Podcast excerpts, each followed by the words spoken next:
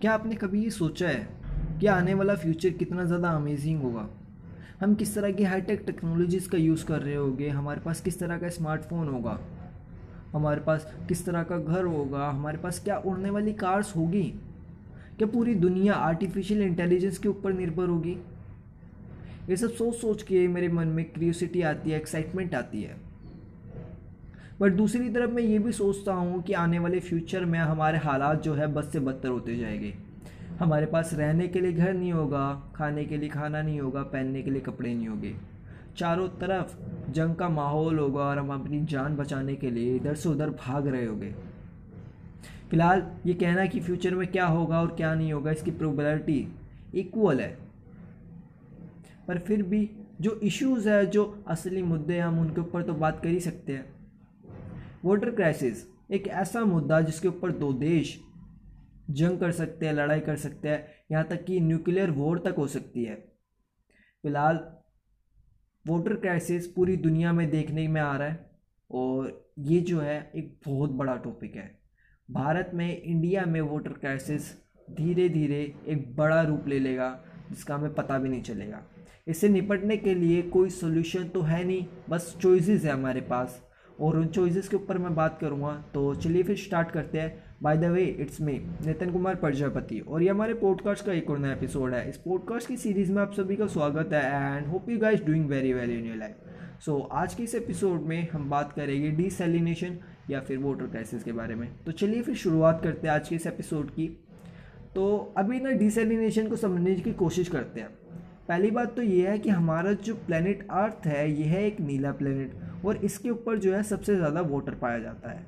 जो वोटर है, वो है खारा मतलब सोल्टी वोटर है, जिसका हम इस्तेमाल नहीं कर सकते, जिसे हम पी नहीं सकते, ठीक है? और ऐसे में हमारे पास जो पानी बचता है, वो है थ्री परसेंट जिसमें से सबसे ज़्यादा पानी जो है, वो ग्लेशियर में फंसा हुआ है, नहीं तो हमारे अंडर वाटर है।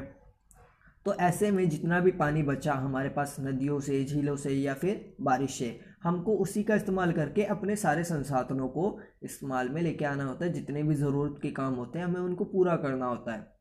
तो अभी क्या है, वोटर क्राइसिस धीरे धीरे धीरे धीरे हमारे सामने आ रहा है, जिसका हम सामना करने के लिए तैयार नहीं है। तो ऐसे में डिसलिनेशन हमारे पास एक ऑप्शन बचता है कि दुनिया की इस डिमांड को पूरा करने के लिए डिसलिनेशन का इस्तेमाल करा जाए। तो डिसलिनेशन होता क्या है? डिसलिनेशन को एक आसान तरीके से समझिए, हमारे पास जो पानी है, जो ओशन का वाटर है, हमने उसको पीने के पानी में तब्दील कर दिया और उसका इस्तेमाल करने लग गए। या फिर खेती के लिए, या फिर जो भी हमारे ज़रूरत के काम है, उनमें इस्तेमाल करने लग गए हम। तो डिसलिनेशन के अब जो है, दो तरीके हमारे पास। पहला जो तरीका है, वो है थर्मल डिसलिनेशन और जो दूसरा तरीका है, वो है हमारे पास रिवर्स ओस्मोसिस अब जो थर्मल डिसलिनेशन है, वो क्या है, हमारे पास एशियन टाइम से बना हुआ है। और आज भी उतना ही रिलायबल है जितना पहले था। अब थर्मल डिसलिनेशन में होता क्या है? मान लीजिए आपके पास थोड़ा सा ओशन का वाटर है या खारा पानी है। आपने क्या करा? उसे बॉईल करने के लिए रख दिया। अब जितनी भी स्टीम इकट्ठा हुई, वो हो गया आपका पीने का वाटर पानी का, पीने के लिए पानी हो गया आपके लिए। ठीक है, अब डिसलिनेशन करके ये तो आपको मिल गया। अब दूसरी चीज़ आई रिवर्स ओस्मोसिस रिवर्स ओस्मोसिस में क्या होता है? रिवर्स ओस्मोसिस में इसको इस तरह से समझिए, मान लीजिए आपके पास आरओ है, आरओ की तरह समझिए, आपके घर में जो आरओ लगा हुआ है, वही रिवर्स ओस्मोसिस है। रिवर्स ओस्मोसिस के तीन स्टेजेस है, मान लीजिए एक बड़ा सा प्लानट है, उसके अंदर तीन स्टेजेस है, जिससे कि रिवर्स ओस्मोसिस करके जो फ्रेश वाटर है, उसको बनाया जाता है। रिवर्स ओस्मोसिस में पहले स्टेप में जो है, ओशन से वाटर लिया जाता है और जो हैवी मटेरियल है, उनको अलग कर लिया जाता है, ताकि डिसलिनेशन में कोई भी दिक्कत ना आए। सेकेंड स्टेप में क्या होता है? एक, जो कंप्रेस करा जाता है वोटर को, मान लीजिए एक बड़ी सी दीवार है, दीवार के एक साइड पे जो वोटर हैगा और दूसरी साइड पे क्या है? खाली जगह। तो जो है वोटर को कंप्रेस करा जाता है वोटर वाली जगह को कंप्रेस करके, जो दीवार के आर पार हो जाता है, उसके अंदर छोटे छोटे पार्टिकल्स होते हैं पार्टिकल से पानी निकल के फ्रेश वाटर बाहर आता है, जब वो हम पानी को कंप्रेस करते हैं। तो ऐसे में क्या होता है? अगर आपने टू गैलन वाटर लिया है ओशन से तो वन गैलन जो होगा आपका फ्रेश वाटर होगा और जो वन गैलन होगा, वो होगा आपका सोल्टी वाटर जो कि और भी ज़्यादा सोल्टी हो चुका है। तो अब ये जो तकनीक है, ये काफ़ी ज़्यादा महँगी है। पहली बात। दूसरी बात ये है, ये इकोलॉजी के लिए रिलायबल नहीं है। क्यों नहीं है? इसके लिए मैं आपको बता देता हूँ, क्योंकि अभी जो है इसका कोई भी प्रमाण नहीं बना बट नेशनल जियोग्राफी जैसे कई सारे ऐसे लोग हैं, जैसे कि इन्वायरमेंटल एक्टिविस्ट हो गए बीबीसी हो गया तो ऐसे में क्या है, बहुत सारे लोग इसके लिए खिलाफ है। इन लोगों का मानना है, जो भी इन्वायरमेंटल एक्टिविस्ट है, वो लोग ये कहते हैं कि इससे जो है मरीन लाइफ के ऊपर अफेक्ट पड़ता है। मरीन लाइफ जो कि पानी के अंदर रहने वाले जीव जंतु है पेड़ पौधे हैं, उनकी ज़िंदगी के ऊपर अफेक्ट पड़ता है इस जो है पानी को डालने के, वापस ओशन में डाल देते हैं क्या होता है रिवर्स ऑस्मोसिस में हमारे पास हमने टू गैलन लिया वन गैलन जो था हमारा फ्रेश वाटर हो गया, और जो वन गैलन हमारा बचा, वो और भी ज़्यादा सोल्टी वाटर था जिसे हमने डाल दिया। ओशन में ओशन में डालने से क्या हुआ, वो सोल्टी वाटर मरीन लाइफ या फिर मरीन जो पेड़ पौधे हैं, उनको अफेक्ट करती है, उनकी लाइफ के ऊपर अफेक्ट पड़ता है। तो ऐसे में इन्वायरमेंटलिस्ट जो है इसको नहीं चाहते। और दूसरी बात जो है, इसके अंदर एनर्जी का कंजप्शन बहुत ज़्यादा लगता है। इतना ज़्यादा लगता है कि अगर आपने जितनी की कॉस्टिंग उसकी लगी है, पानी फ्रेश वाटर निकालने की, उससे ज़्यादा तो मतलब उसकी इतनी कीमत भी नहीं है जितने वो बिकेगा। पानी जो हमने बनाया है, उसकी उतनी कीमत भी नहीं है कि वो इतने में बिक जाए। तो ऐसे में ये जो टेक्निक है, वो बहुत ज़्यादा महँगी है हमारे लिए, जिसे हम यूज़ नहीं कर सकते। बट कुछ कंट्रीज़ ऐसी है जिनके पास अब कोई ऑप्शन ही नहीं बचा। जैसे कि सऊदी अरेबिया यू ये लोग अमीर कंट्रीज़ है जिनके पास अब कोई ऑप्शन ही नहीं बचा है डिसलिनेशन के अलावा।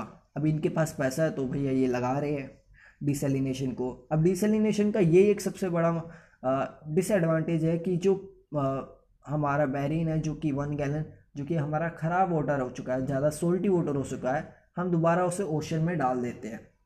तो ये एक ख़राब पॉइंट है बट इंडिया में भी डिसलिनेशन के काफ़ी ज़्यादा प्लांट्स लग रहे हैं धीरे धीरे लगाए जा रहे हैं। तो अभी कुछ राज्य जैसे कि हमारे पास चेन्नई है। चेन्नई में दो डिसलिनेशन के प्लांट पहले से ही लगे हुए हैं, गुजरात के अंदर, गुजरात कच्छ के अंदर डिसलिनेशन का प्लांट लगाया जा रहा है। महाराष्ट्र के अंदर डिसलिनेशन का प्लांट लगाया जा रहा है।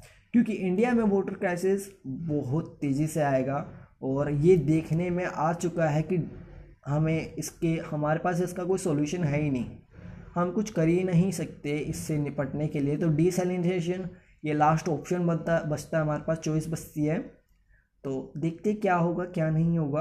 बट फ़िलहाल के लिए मैं आपको यही कहूँगा वाटर क्राइसिस से निपटने के लिए हमारे पास कोई सोल्यूशन नहीं है।